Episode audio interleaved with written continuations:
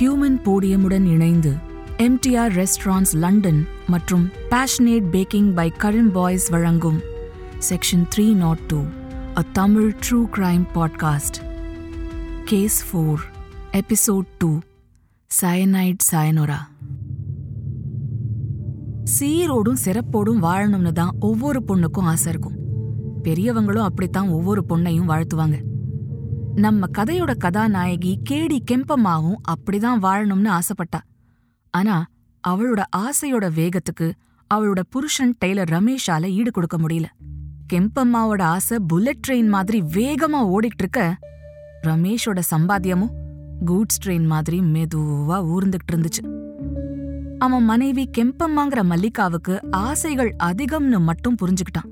ஆனா பெண்களுக்கு வழக்கமா இருக்கிற புடவை நகை மேல இருக்கிற ஆசைதான் அது அப்படின்னு தப்பா நினைச்சிட்டான் ரமேஷ்.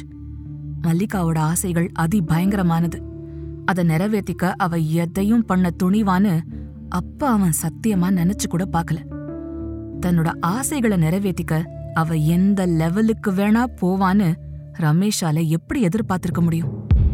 ஆசைகளை குறைச்சுக்கோ எனக்கு கிடைக்கிற வருமானத்துல குடும்பத்தை நடத்துன்னு அவளுக்கு புத்தி சொல்லி பார்த்தான். உன் பணம் எனக்கு வேண்டாம். என்னோட ஆசைகளை நிறைவேத்திக்க நான் பிசினஸ் பண்ண போறேன். அப்படின்னு சொன்ன மல்லிகா உடனே சின்ன அளவுல சீட்டு கம்பெனி ஒன்று ஆரம்பிச்சா. அதுக்கான முதலீடு கூட ரமேஷ் சம்பாதிச்சு வச்சிருந்த நல்ல பேரு தான் ரமேஷ் குடும்பம் தலைமுறை தலைமுறையா கக்லிபுர கிராமத்துல வாழ்ந்தவங்க. அவன் அந்த கிராமத்துல எல்லாருக்கும் தெரியும். நல்லவன் நாணயமானவன் தொழில் சுத்தம் இருக்கிறவன்னு ஊர்ல நல்ல பேரை சம்பாதிச்சு வச்சிருந்தான். அந்த ஊர்லயே அவனுக்கு பரம்பரை வீடும் இருந்துச்சு. ரமேஷோட மனைவி மல்லிகாங்கிறதுனால அவளுக்கும் ஊர்ல மரியாதை இருந்துச்சு. ஊரை விட்டு எங்கேயும் போக மாட்டா. போதா குறைக்கு மூணு குழந்தைங்க வேற. அதனால மல்லிகா சீட்டு ஏலம் எடுக்கிற பிசினஸ் ஆரம்பிச்சதும் ஊர்க்காரங்க மழை மழைன்னு அவகிட்ட சீட்டு கட்டினாங்க. இதனால மல்லிகாவுக்கு கை நிறைய பணம் சேர்ந்துச்சு. கையில பணம் வர ஆரம்பிச்சதும் மல்லிகாவுக்கு தலைக்கால் புரியல. பணத்தை தண்ணியா செலவழிச்சா. புடவை நகை வாங்க ஷாப்பிங் போறது சினிமாவுக்கு போறதுன்னு பணத்தை கண்டபடி செலவழிச்சா.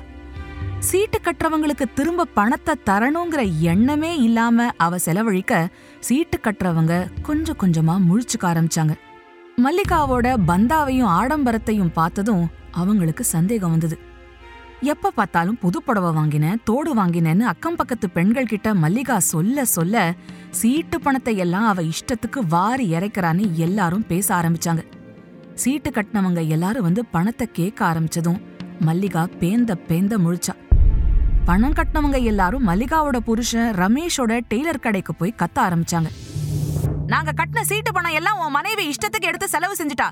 நீதான் எங்க பணத்துக்கு பதில் சொல்லியாகணும். அப்படின்னு கூச்சல் போட்டாங்க. ரமேஷுக்கு ரொம்பவே அவமானமா போச்சு. தன்னோட பேங்க் சேவிங்ஸ் எல்லாத்தையும் எடுத்து அவங்களுக்கு தர வேண்டிய கடனை அடைச்சான். இதுதான் உனக்கு கடைசி வார்னிங். இனிமே இந்த மாதிரி காரியம் பண்ணாத. சீட்டு பிடிக்கிறதெல்லாம் நிறுத்திக்க. அப்படின்னு மல்லிகாவை எச்சரிக்கை செஞ்சதோட குடும்ப பொறுப்பையும் அவனையும் எடுத்துக்கிட்டான். முடிஞ்ச வரைக்கும் மல்லிகா கையில காசு நடமாடாம பாத்துக்கிட்டான். ஆனா எவ்வளவு நேரம்தான் அவனால அவளை கண்காணிச்சுக்கிட்டே இருக்க முடியும். டைலரிங் மெஷின்ல அவன் காலை வச்சு மிதிச்சாதானே வாழ்க்கைங்கிற வண்டி ஓடும். அவன் டெய்லர் கடையில வேலை பார்க்குற நேரத்துல மல்லிகாவோட கை அரிப்பு எடுக்கும். உள்ளங்கை அரிப்பு எடுத்தா பணம் வரும்னு சொல்லுவாங்க. ஆனா மல்லிகாவுக்கு உள்ளங்கை அரிப்பு எடுத்தா அவ தானே வெளியே போவா. பணத்தை தேடி. புருஷன் வேலைக்கு போனதும் அடுத்த கிராமத்துக்கு போய் வீட்டு வேலைங்களை செய்வா சொந்த கிராமத்துல அவளோட சுயரூபம் தெரிஞ்சிட்டதுனால பக்கத்து ஊருக்கு போய் வேலை செய்ய ஆரம்பிச்சா அந்த கிராமத்துல பெரும்பாலும் ஆண்கள் எல்லாரும் பெங்களூர் மைசூர்னு வேலைக்கு போறவங்க. அதனால அங்க இருந்த பெண்கள் நல்ல வசதியை அனுபவிச்சாங்க. அதையெல்லாம் பார்த்து மல்லிகாவுக்கு பொறாமை இன்னும் அதிகம் ஆயிடுச்சு அந்த பொறாமை கொஞ்சம் கொஞ்சமா பண வெறியா மாற ஆரம்பிச்சுது. நாமளும் வசதியா வாழணும்னு கனவு கண்டா. வீட்டு வேலை செய்யற வீடுகள்ல ரகசியமா பொருட்களை திருட ஆரம்பிச்சா. ராம் நகரா பெங்களூர்ல இருந்து நாற்பத்தி எட்டு கிலோமீட்டர் தொலைவில் இருக்கிற ஒரு புனித தலம். அதோட அது ஒரு சுற்றுலா மையம். இங்க இருக்கிற மலைக்கு ராமதேவர பெட்டான்னு பேரு. மேல புராதன ராமர் கோவில் இருக்கு. அந்த மலை மேல ஏறி போறதுக்கு சுமார் நானூறு படிகள் இருக்கு. அத தவிர மலை உச்சிக்கு போக ட்ரெக்கிங் ரூட் இருக்கு. பக்தர்கள் கோவிலுக்கு படியேறி போவாங்க. ட்ரெக்கர்ஸ் ட்ரெக்கிங் பாதையில போவாங்க. ஆனா சாயந்தரம் ஆறு மணிக்கு மேல ட்ரெக்கிங் அலோவ் பண்ண மாட்டாங்க. மலை மேல காடு. உச்சிக்கு போய் ஒரு இடத்துல நின்னு பார்த்தா மலைக்கோயில் சுத்தி இருக்கிற காடுகள்னு அப்படி ஒரு சீனிக் பியூட்டி அதனாலதான் நிறைய ட்ரெக்கர்ஸ் பக்தர்கள் எல்லாம் மலைக்கு வராங்க. ட்ரெக்கிங் பாதையில மலை உச்சிக்கு போய்கிட்டு இருந்த ஸ்டூடெண்ட் ஒருத்தன் நேச்சர்ஸ் காலுக்காக ஒதுங்க தற்செயலா அவன் பார்வையில பட்டது ஒரு பெண்ணோட உடல். பார்த்த உடனேயே அவனுக்கு தெரிஞ்சு போச்சு அது ஒரு டெட் பாடின்னு உடம்ப அங்க இங்க காட்டு மிருகங்கள் கடிச்சிருந்தாலும் முகம் தெளிவா இருந்துச்சு. ஓடி போய் அவன் ஃப்ரெண்ட்ஸ் கிட்ட சொல்ல போலீஸுக்கு தகவல் சொல்லப்பட்டு போலீஸ் வந்து அந்த சடலத்தை கைப்பத்தினாங்க. வழக்கமா தற்கொலை செஞ்சுக்கிறவங்க நிறைய பேரு அந்த பகுதிக்கு வருவாங்க. அந்த மாதிரி கேஸாதான் இது இருக்கும்னு போலீஸ் நினைச்சாங்க. போஸ்ட்மார்ட்டம் ரிப்போர்ட்ல அந்த பெண்ணோட உடம்புல சைனைடு இருந்தத கண்டுபிடிச்சாங்க. அந்த பெண்ணை பத்தின விவரங்களை தேட ஆரம்பிச்சாங்க. அந்த பெண் பிதடியில பஸ் ஏறினாங்க ராம்நகரால இறங்கினாங்கன்னு தெரிஞ்சதும் போலீஸ் அந்த கண்டக்டர் குறிப்பிட்ட தகவலை வச்சு பிதடியில விசாரிக்க தொடங்கினாங்க. அப்பதான் அந்த பகுதியிலிருந்து ஒரு பொண்ணு காணாம போயிருந்தத கண்டுபிடிச்சாங்க. காணாம போன அந்த பொண்ணோட குடும்பத்தை சேர்ந்தவங்க வந்ததும் அவங்க அந்த பெண்ணோட உடலை பார்த்தாங்க. அந்த குடும்பத்தை சேர்ந்த ஜோசப் அது தன்னோட மனைவி எலிசபெத் தான்னு கன்ஃபார்ம் பண்ணாரு. ஆனா அவ உடம்புல போட்டிருந்த நகைகள் எதையுமே காணும்னு சொன்னாரு. அதோட தன்னோட மனைவி பிறந்த வீட்டுக்கு போகும்போது எடுத்துக்கிட்டு போன பணத்தையும் காணும்னு சொன்னாரு. போலீஸ் உடனே இது திருட்டுக்காக நடந்த கொலையா இருக்க வாய்ப்பு அதிகம்னு தீவிர விசாரணையில இறங்கினாங்க. எலிசபெத்துங்கிற அந்த பெண்ணோட நகைகளை போட்டோல அடையாளம் தெரிஞ்சுக்கிட்ட போலீஸ் பிதடி ராம்நகரா சுத்தி இருக்கிற இடங்கள்ல விசாரணை பண்ண மைசூர் ரோட்ல இருக்கிற ஒரு நகை கடையில அதே மாதிரி டிசைன் நகைகளை விற்க பார்த்த ஒரு பொண்ணு சிக்கியிருக்கான்னு லோக்கல் போலீஸ் சொல்ல போலீஸ் போய் அந்த பொண்ண வளைச்சு பிடிச்சாங்க. அப்ப அந்த பொண்ணு என்ன சொன்னா தெரியுமா? எலிசபெத் ஜோசப் சர்ச் போற கிறிஸ்துவ குடும்பம். முன்னோர்கள் எப்பவோ மதம் மாறினாங்க. மதம் மாறினா கஷ்டங்கள் மாறிடுமா என்ன? நல்ல வேளையா பண பிரச்சனை இல்ல. நகையெல்லாம் நிறையவே இருந்துச்சு. பணம் மட்டும் இருந்துட்டா சந்தோஷம் வந்துடுமா? எலிசபெத் குடும்பத்துல எக்கச்சக்க கஷ்டங்கள். புருஷனுக்கு சும்மா சும்மா உடம்பு சரியில்லாம போய்கிட்டே இருந்துச்சு. அதோட குடும்ப சச்சரவுகள் புகுந்த வீட்டுக்காரங்களோட சண்டை புருஷன் பொண்டாட்டிக்குள்ள அந்யோன்யம் இல்லாம இருந்துச்சு. சொல்லி அழ பிறந்த வீட்டுல யாரும் இல்ல. யார் தொல்லையாவது சாஞ்சு கண்ணீர் விடக்கூட ஆள் இல்லாம தவிச்சா எலிசபெத். இது நம்ம தலை விதின்னு நொந்து போய் வாழ்க்கைய ஓட்டிக்கிட்டு இருந்தா. ஒரு தடவை தன்னோட பிறந்த வீட்டுக்கு போகிறதுக்காக பஸ்ல ஏறினா. பஸ்ல ஏறின உடனே உட்கார இடம் தேடினா. நல்ல வேளை பஸ்ல ஒரு சீட் காலியா இருந்துச்சு. அந்த காலி சீட் இருந்தது நல்ல வேளைன்னு அவ வேணா நினைச்சிருக்கலாம். ஆனா விதி அவ வாழ்க்கையில விளையாட ஆரம்பிச்சது அந்த நொடியில தான். எலிசபெத் சீட்ல உட்கார்ந்து கிறிஸ்தவ முறைப்படி புடவ தலப்ப பின்னந்தலையில முக்காடா போட்டுக்க முயற்சி பண்ணப்போ பக்கத்துல இருந்த பொண்ணு மேல கை இடிச்சுது. மன்னிச்சுக்கங்க அப்படின்னு பக்கத்துல இருந்த பொண்ணுகிட்ட எலிசபெத் சொல்ல அவ தலைய ஆட்டி சிரிச்சா. அதனால என்னம்மா? நீ வேணும்னா இடிச்ச? நீ வேணும்னே இடிச்சாலும் நான் என்ன சண்டையா போட போறேன்? அப்படின்னு பக்கத்துல உட்கார்ந்திருந்த அந்த பொண்ணு சொல்ல அவளோட பெரிய குங்கும பொட்டும் மஞ்சள் பூசின முகமும் கருணை பொங்குற கண்ணும் வாயெல்லாம் சிரிப்பாவும் இருந்த அந்த பொண்ணை பார்த்த மாத்திரத்திலேயே எலிசபெத்துக்கு ரொம்ப பிடிச்சு போச்சு. அந்த பொண்ணோட புன்னகைக்கு என்ன விலை? எலிசபெத்தோட உயிர் என்ன விலையோ அதுதான் அந்த புன்னகையோட விலைங்கிறது தெரியாம அந்த பொண்ணை பார்த்து சிரிச்சா எலிசபெத். என் பேரு மஞ்சம்மா. நான் கோவிலுக்கு போய்கிட்டு இருக்கேன். உன் சிரிப்புல உசிரே இல்லையேம்மா. வீட்ல நிறைய பிரச்சனை போல இருக்கே. நான் முகத்தை பார்த்தே ஜோசியம் சொல்றவ. அதனால சொன்னேன் தப்பா நினைச்சுக்காத. அப்படின்னு சொல்ல எலிசபெத்துக்கு ஆச்சரியம் அதிர்ச்சி. ஆமாம்மா ரொம்ப பிரச்சனை. எப்படி சமாளிக்கிறதுனே தெரியல. நினைச்சேன். சந்தோஷமா வாழ வேண்டிய இந்த வயசுல நீ இப்படி கஷ்டப்படுற. உங்க குலதெய்வம் சாபத்தால தான் உன் குடும்பத்துல பிரச்சனை. நீ மதம் மாறிட்டதால குலதெய்வத்துக்கு செய்ய வேண்டிய கடமைகள் அப்படியே விட்டு போச்சு. அந்த குலதெய்வ சாபந்தான் உங்கள பாடா படுத்துது.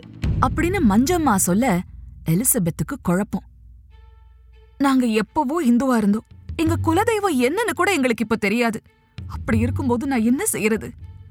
எலிசபெத் கேட்க மஞ்சம்மா மறுபடியும் அவளை பார்த்து சிரிச்சா.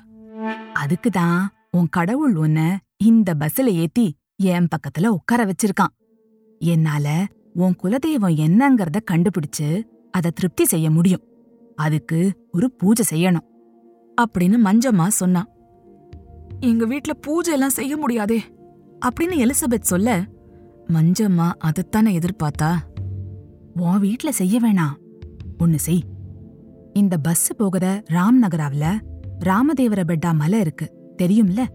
அதுல மலை உச்சிக்கு போக காட்டு பாதை இருக்கு. அந்த காட்டு பாதை தொடக்கத்துல போய் நில்லு.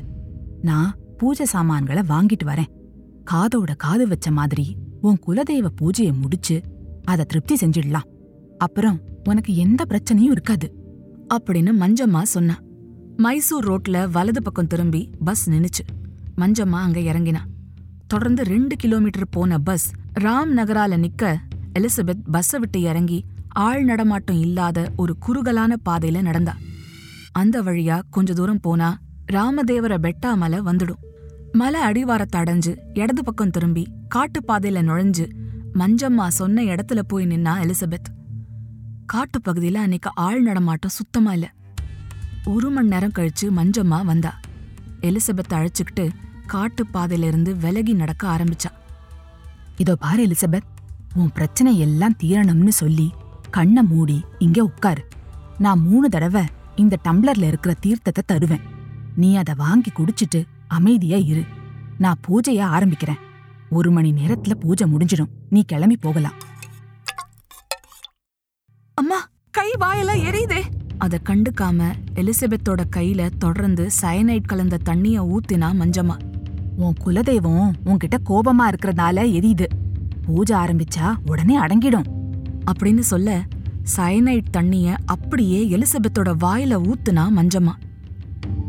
துடி துடிச்சு எலிசபெத் செத்து போக அவ போட்டுட்டு இருந்த நகையெல்லாம் எடுத்துக்கிட்டு எலிசபெத்தோட கையில இருந்த பணத்தையும் எடுத்துக்கிட்டு புறப்பட்டா Manjamma sorry Kempamma sorry Mallika sorry sorry cyanide sayonara. நகை கடையில நகை விற்க வந்த பொண்ண சுத்தி வளைச்சு பிடிச்சு அவ கையில இருந்த நகைகளை கைப்பத்தினாங்க போலீஸ். அது எலிசபெத்தோட நகைகள் தான்னு தெரிஞ்சு அந்த பொண்ண மிரட்டி விசாரிச்சாங்க. மஞ்சள் பூசின முகம் ஒரு ரூபாய் காயின் அளவுக்கு குங்கும போட்டு ஒண்ணுமே தெரியாத அப்பாவி மாதிரி பேசினா அந்த பொண்ணு. ஐயா என் பேரு மல்லிகா. நான் ஏழை குடும்பத்தை சேர்ந்தவ. என் புருஷனுக்கு உடம்பு சரியில்லை. வைத்தியத்துக்கு பணம் தேவைப்பட்டது. கஷ்டத்தை சொல்லி புலம்புறதுக்காக ராமதேவர வெட்டாமலைக்கு போனேன். அங்க காட்டு பாதையில நடந்து போகும்போது ஒரு பொண்ணோட பொணம் கிடந்தது. உடம்புல நிறைய நகை இருந்தது. சரி நமக்கு கடவுள் காட்டின வழின்னு நினைச்சு நகைகளை வித்து என் புருஷனுக்கு வைத்தியம் பார்க்க நினைச்சேன். நகைகளை அந்த பொணத்துல இருந்து எடுத்துக்கிட்டு வந்து இங்க கடையில விக்க பார்த்தேன். மாட்டிக்கிட்டேன். என்னை விட்டுடுங்க ஐயா அப்படின்னு பரிதாபமா முகத்தை வச்சுக்கிட்டு பேச அவ பேச்ச அப்படியே நம்பிட்டாங்க போலீஸ். எலிசபெத் குடும்ப பிரச்சனையால தனியா மலைக்கு வந்து சயனைட் குடிச்சிருக்கணும். இவ அந்த பக்கமா வந்து கீழே கிடந்த பணத்தை பார்த்து நகைகளை திருடி இருக்கணும் அப்படின்னு முடிவு கட்டி மல்லிகா மேல திருட்டு வழக்கு பதிவு செஞ்சாங்க. செக்ஷன் த்ரீ செவன்டி எயிட்ல தான் மல்லிகா மேல வழக்கு பதிவு செய்யப்பட்டது. செத்துப்போன எலிசபெத் உடம்புல இருந்த நகைகளை திருடின வழக்கு பதிவு செய்யப்பட்டு கோர்ட்ல ரெண்டு மாசம் ஜெயில் தண்டனைன்னு தீர்ப்பு கிடைச்சது. மனைவி மல்லிகாவுக்கு ரெண்டு மாசம் ஜெயில் தண்டனை கிடைச்சதுமே அவளோட புருஷன் ரமேஷ் தீர்மானம் செஞ்சிட்டான். தன்னோட மூணு குழந்தைகளும் நல்லா வளரணும்னு மனைவி மல்லிகாவோட காத்தே அவங்க மேல படக்கூடாதுன்னு நினைச்சு அப்பவே மல்லிகாவ தலைமுழுகிட்டான் ஜெயில் தண்டனை முடிஞ்சு ரெண்டு மாசம் கழிச்சு ரமேஷ் வீட்டு வாசல்ல வந்து நின்னா மல்லிகா. அவள உள்ளேயே நுழைய விடல ரமேஷ். அதுக்காக மல்லிகா ஒன்னும் பெருசா வருத்தப்படல. இனி நிறைய பணம் சம்பாதிக்க தனக்கு ரூட் கிளியர் ஆகிட்டதா அவ நினைச்சா. கால் போன வழியில யோசிச்சுக்கிட்டே போனா. ஒரு கிராமத்து வழியா நடந்து போகும்போது ஒரு பொற்கொல்லர் கடைய தாண்டி போனா. நகை பண்றது நகைக்கு பாலிஷ் போடுறது மாதிரியான வேலைகளை செய்யற அவர் பேரு சோமப்பா. அவர் கடையில குடிக்க தண்ணி கேட்டுட்டு அவர் செய்யற தொழில பார்த்ததும் அவர் ஒரு பொற்கொல்லர்னு தெரிஞ்சுக்கிட்டா. எனக்கு யாரும் இல்ல. வேலை தேடி அலையறேன். உங்க கடையிலேயே ஏதாவது வேலை கொடுங்க. அப்படின்னு சோமப்பா கிட்ட மல்லிகா கேட்க அவரும் பரிதாபப்பட்டு கடையிலேயே வேலை கொடுத்தாரு. நகைகளை கழுவுறது பாலிஷ் போடுறதுன்னு அவளுக்கு வேலையெல்லாம் சொல்லி கொடுத்தாரு. ஒரு நாள் மல்லிகா ஒரு கிண்ணத்துல இருந்த ஏதோ ஒரு திரவத்தை கையால தொடப்போனா. போனா சோமப்பா பதறி போய் அவள தடுத்தாரு. என்ன வேலை செய்யற நீ? அந்த திரவம் சைனைட் அத தொட்டு உன்னை மறந்து வாயில விரல வச்சா கூட நீ செத்து போயிடுவ. அது பயங்கர விஷம். அப்படின்னு சோமப்பா சொன்னாரு. அவ்வளவு ஆபத்தான திரவத்தை எதுக்கு கடையில வச்சிருக்கீங்க? அப்படின்னு மல்லிகா அப்பாவியா கேக்க சோமப்பா தன்னோட தொழில் ரகசியத்தை விளக்கினாரு. சைனைட்ல பழைய நகைகளை ஊற வச்சா அழுக்கெல்லாம் போய் நகை புதுசு மாதிரி ஜொலிக்கும். அதுக்கு தான் சயனைட்ல ஊற வச்சு கழுவுறோம். அந்த ஒரு கணத்துல மல்லிகாவுக்கு தன் எதிர்கால திட்டத்துக்கு ஒரு சூப்பர் ஐடியா கிடைச்சது. அவளோட வாழ்க்கைய வளமாக்க போறது சயனைட் தான்னு தெரிஞ்சுக்கிட்டா. அழுக்கான பழைய நகைகளை மட்டும் சயனைட் ஜொலிக்க வைக்க போறதில்ல. தன்னோட தரித்திர வாழ்க்கையில இருக்கிற பிரச்சனைகளையும் கழுவி தன்னோட வாழ்க்கையையும் ஜொலிக்க வைக்க போகுது. இனி சயனைட் தான் அவளோட ஆயுதம்னு மனசுக்குள்ள சொல்லிக்கிட்டா. பில்லம்மா நல்ல வசதியான மூதாட்டி. என்னதான் வசதி இருந்தாலும் முதிர்ச்சி அசதியை தான் நிறைய கொடுத்துச்சு. புள்ளக்குட்டிங்க எல்லாம் நல்லா செட்டில் ஆகி கல்யாணம் பண்ணிக்கிட்டு அவங்க அவங்க தொழில பார்த்துக்கிட்டு இருந்தாங்க. பில்லம்மா சாமர்த்தியசாலி தான் சொந்த வீடு பணம் நகைன்னு ஒண்ணுத்துக்கும் குறைச்சல் இல்ல. நிலத்துல வேற வருமானம் வந்துச்சு. பிள்ளைங்களுக்கு அப்பப்ப வருடாந்திர அரிசி பருப்பு காய்கறின்னு அனுப்புவாங்க. ஆனா தனியா தான் இருந்தாங்க. அவங்க வீட்டு வாசல்ல ஒரு சேரை போட்டு உட்காந்துக்கிட்டு போற வரவங்க கிட்டலாம் வம்பு பேசுறது தான் அவங்க தினசரி பொழுதுபோக்கு. உடம்பு பூரா நகைகளை அடுக்கிக்கிட்டு ராணி மாதிரி உட்காந்துருப்பாங்க பில்லம்மா. சின்ன கிராமம். ஒருத்தருக்கு ஒருத்தர் எல்லாரும் தெரிஞ்சவங்க. எந்த திருடன் வந்து நகை எடுத்துக்க போறான்னு அலட்சியம். அடையின்னு கூப்பிட்டா கிராமத்துல இருக்கிற ஆம்பளை பசங்க எல்லாம் ஓடி வந்து பில்லம்மா முன்னாடி கைய கட்டிக்கிட்டு நிப்பானுங்க. பையன்களுக்கெல்லாம் அப்பப்போ சினிமா பார்க்க காசு கொடுப்பாங்க பில்லம்மா. அதனால இளவட்டம் எல்லாம் பில்லம்மா கூப்பிட்ட குரலுக்கு ஓடி வருவானுங்க. அவளுக்காக கடக்கண்ணிக்கு எல்லாம் போய் ஒத்தாசையா இருப்பானுங்க. ஒரு நாள் காலையில பூஜையெல்லாம் முடிச்சுட்டு டிஃபன் செஞ்சுட்டு சமையலையும் முடிச்சுட்டு பதினோரு மணி வாக்குல தன்னோட வீட்டுக்கு முன்னாடி இருக்கிற வேப்ப மரத்துக்கு கீழே இருக்கிற அவங்க சிம்மாசனத்துல வந்து உட்கார்ந்தாங்க. பில்லம்மா வீடு கிராமத்து முகப்புல இருந்துச்சு. அந்த வீடு தான் அந்த கிராமத்துக்கே டால்கேட் சேர்ல உட்கார்ந்திருக்கிற பில்லம்மா கிட்ட பேசாம யாரும் கிராமத்துக்குள்ள வரவும் முடியாது வெளியே போகவும் முடியாது. ஒரு நாள் வயலுக்கு போறவங்க கோவிலுக்கு போறவங்க ஸ்கூல் காலேஜுக்காக பக்கத்து டவுனுக்கு போறவங்க வயலுக்கு போற குடியானவங்க வியாபாரத்துக்கு போறவங்கன்னு எல்லாரும் ஆச்சரியமா பில்லம்மா வீட்டை பார்த்தாங்க.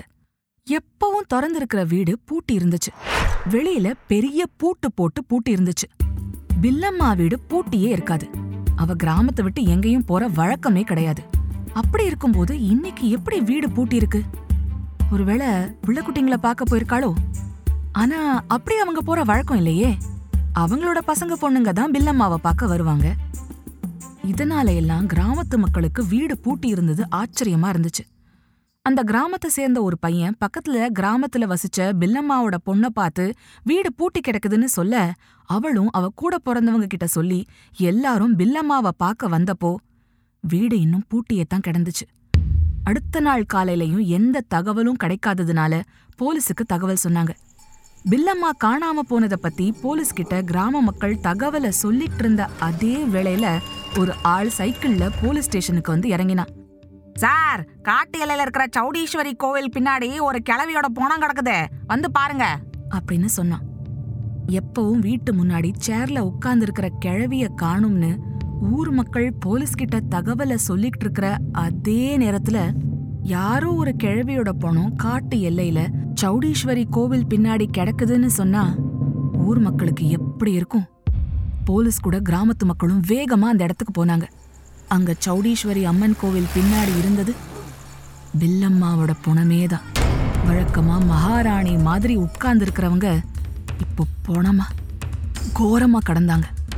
அவங்க மேல ஒரு பொட்டு நகை இல்ல. யாரோ அவங்கள கொலை செஞ்சு நகை எல்லாத்தையும் எடுத்துட்டு போயிருக்கணும். ஆனா உடல்ல ரத்த காயங்கள் ஒண்ணு கூட இல்ல. அதனால கொலையா இருக்க வாய்ப்பு குறைவுன்னு பார்த்தவங்களுக்கு தோணுச்சு. பில்லம்மாவோட உடலை போஸ்ட்மார்ட்டம்க்கு அனுப்பினாங்க. பில்லம்மா சயனைட் குடிச்சிருக்காங்க. அதனால தான் இறந்திருக்காங்கன்னு ரிப்போர்ட் சொன்னதும் போலீஸ் குழம்பினாங்க. சயனைடு அவங்களா குடிச்சாங்களா? இல்லை அவங்களுக்கு யாராவது சயனைட் கலந்த எதையாவது கொடுத்து கொன்னுட்டாங்களா? பில்லம்மாவோட பையன் கிராமத்து ஜனங்களையே சந்தேகப்பட்டான். அந்த ஊர் இளவட்டங்க பில்லம்மாவுக்கு உதவி செய்யறோங்கிற பேர்ல அவங்க வீட்டுக்கிட்ட சுத்திட்டு இருப்பானுங்க. அவங்கள யாராவது அவளுக்கு சயனைட் கொடுத்துருக்கலாம்னு சந்தேகப்பட்டான். போலீஸ் கிராமத்துல இருக்கிறவங்களை எல்லாம் விசாரிக்க ஆரம்பிக்க அப்பதான் பால் தயிர் மோர் வியாபாரம் பண்ற சத்யபாமாங்கிற பொண்ணு ஒரு தகவலை கொடுத்தா. அடிக்கடி யாரோ ஒரு பொண்ணு வீட்டு முன்னாடி உட்கார்ந்துருக்கிற பில்லம்மாவை தேடிட்டு வந்து பேசுவானும் ஒரு தடவை அந்த பொண்ணு வந்தப்போ ரெண்டு கிளாஸ் மோர் கேட்க சத்யபாமா அவங்களுக்கு மோரை கொண்டு போய் கொடுத்தானோ. அந்த பொண்ணு பேரு பர்வதம்மான்னு பில்லம்மா அறிமுகம் செஞ்சதாவும் சத்யபாமா சொன்னா. யார் அந்த பர்வதம்மா? போலீஸ் கண்டுபிடிச்சாங்களா தொடர்ந்து கதையை தெரிஞ்சுக்க அடுத்த வாரம் புது எபிசோட் கேளுங்க section three nought two podcast உங்களுக்கு பிடிச்சிருந்தா உங்க ஃப்ரெண்ட்ஸ் கிட்ட ஷேர் பண்ணிக்கோங்க This episode was brought to you by MTR Restaurants London. Indulge in the timeless legacy of MTR restaurants and savor their world class South Indian vegetarian cuisine, which is a true culinary journey. And Passionate Baking by Karim Wise. One stop baking supply store with an exclusive range and variety to help you create exotic cakes and desserts. Be it baking trays, edible colors and paints, color sprinkles, cake decorating tools, or molds. For over 20 years, we've been catering to a wide range of bakers all over the country. Script by Kalachakram Narasimha. Narrated by Deepika Arun and Dharanya. Sound design, recording, mixing, and mastering by Baba Prasad, assisted by Surya Prakash at Digi Sound Studio, Chennai. Music by Dakshin. Direction team Bhavya Kirtivasan and Srinitya Sundar. Executive producer Deepika Arun. Produced by Human Podium. This podcast is based on true stories and real life events. While we strive for accuracy and authenticity, certain aspects such as dialogue, pacing, and narrative sequence may have been enhanced or reconstructed for dramatic and entertainment purposes. Our intention is to provide a compelling and engaging listening experience while staying true to the essence of the stories being told. Keep in mind that some details may have been altered or condensed for storytelling reasons. Listeners are advised to use their discretion. We may refer to specific individuals or groups by their names in order to share stories, insights, or historical accounts. These references are intended to provide context and understanding and are based on publicly available information.